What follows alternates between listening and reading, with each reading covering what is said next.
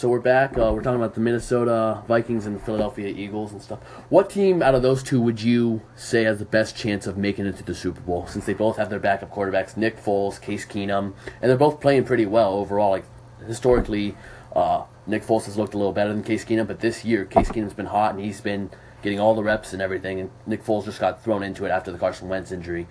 So what are what are your thoughts on those two teams? I mean, with that being said, I I think that Minnesota has way better potential to much higher potential to make it farther than Mm-hmm. the Eagles because Case Keenum has been in there. He's been comfortable with that offense for what feels like the entire season.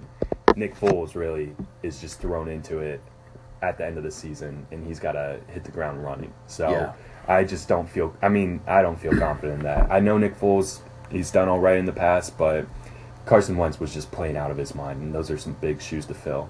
Yeah, I agree with that. Uh, hundred percent. I think Minnesota has a deeper team defensively as well. They have a very good defensive team. Philadelphia, I think, lost their left tackle. I, his name's not coming to me right now, but they lost their left tackle as well, which is a big hurt to that uh, team. But I feel like they're both uh, both pretty strong. So I want to ask you a question now about your not dark horse predictions, I guess, but like wild card round. So we have Jacksonville, Kansas City, Baltimore, and let's say Tennessee, uh, since they're in it right now for the AFC, and the Rams, New Orleans, Carolina, and Atlanta. Since the teams that these are the teams that are in the playoffs right now and are going to play in the wild card round if the NFL season ended today. Which out of those teams do you think would make the Super Bowl? I think we talked about the Rams a little bit, you know, potentially making the Super Bowl and being our favorites, or at least we we're rooting for them, you know. So, what teams out of those two uh, conferences do you think could potentially make it out of the first out of the to the Super Bowl? I have to pick one. One from each, yeah. Let's see that. Just do like your dark horse, you know, it's just a mm. All right, shot that, dark. that's a tough one. If I'm going dark horse though, this one's interesting. I don't even know if they'll make it into the playoffs, but Okay. I think the LA Chargers have yeah, a lot of firepower with Yeah. Melvin Gordon in the backfield, Melvin Philip Rivers.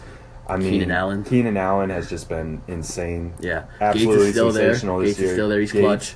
Yeah, That I think if, rush. I think if they make it in, they're much more scary than the Tennessee Titans. Oh, I agree with that. I, I think offensively, much more scary than Baltimore. Even even Kansas City, really. Mm-hmm. Yeah.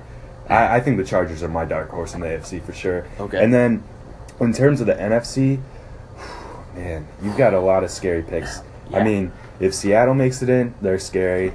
If Carolina, I mean, they're scary. New Orleans is scary. I, I'd go with New Orleans though, just because they've got Drew Brees behind Yeah. center, and then with that running attack that you were talking about with Alvin Kamara Yeah. and Mark Ingram, that has just been unstoppable. Their defense, you know, they're not they're not stellar, but that offense just has so much firepower. Yeah, I uh, I can see the uh, Saints in there because especially with playoff football, you want to run the ball. I'm sort of worried about them having to go to like Philadelphia in the cold, and that would you know That's they're a dome team and they're from Yeah. Louisiana, so that's sort of you know intimidating for me. But that run game will help them a lot, you know, especially with playoff football. You want to keep the ball, keep time of possession, wear down that defense. I would have to go with the uh, the Rams, I believe, with.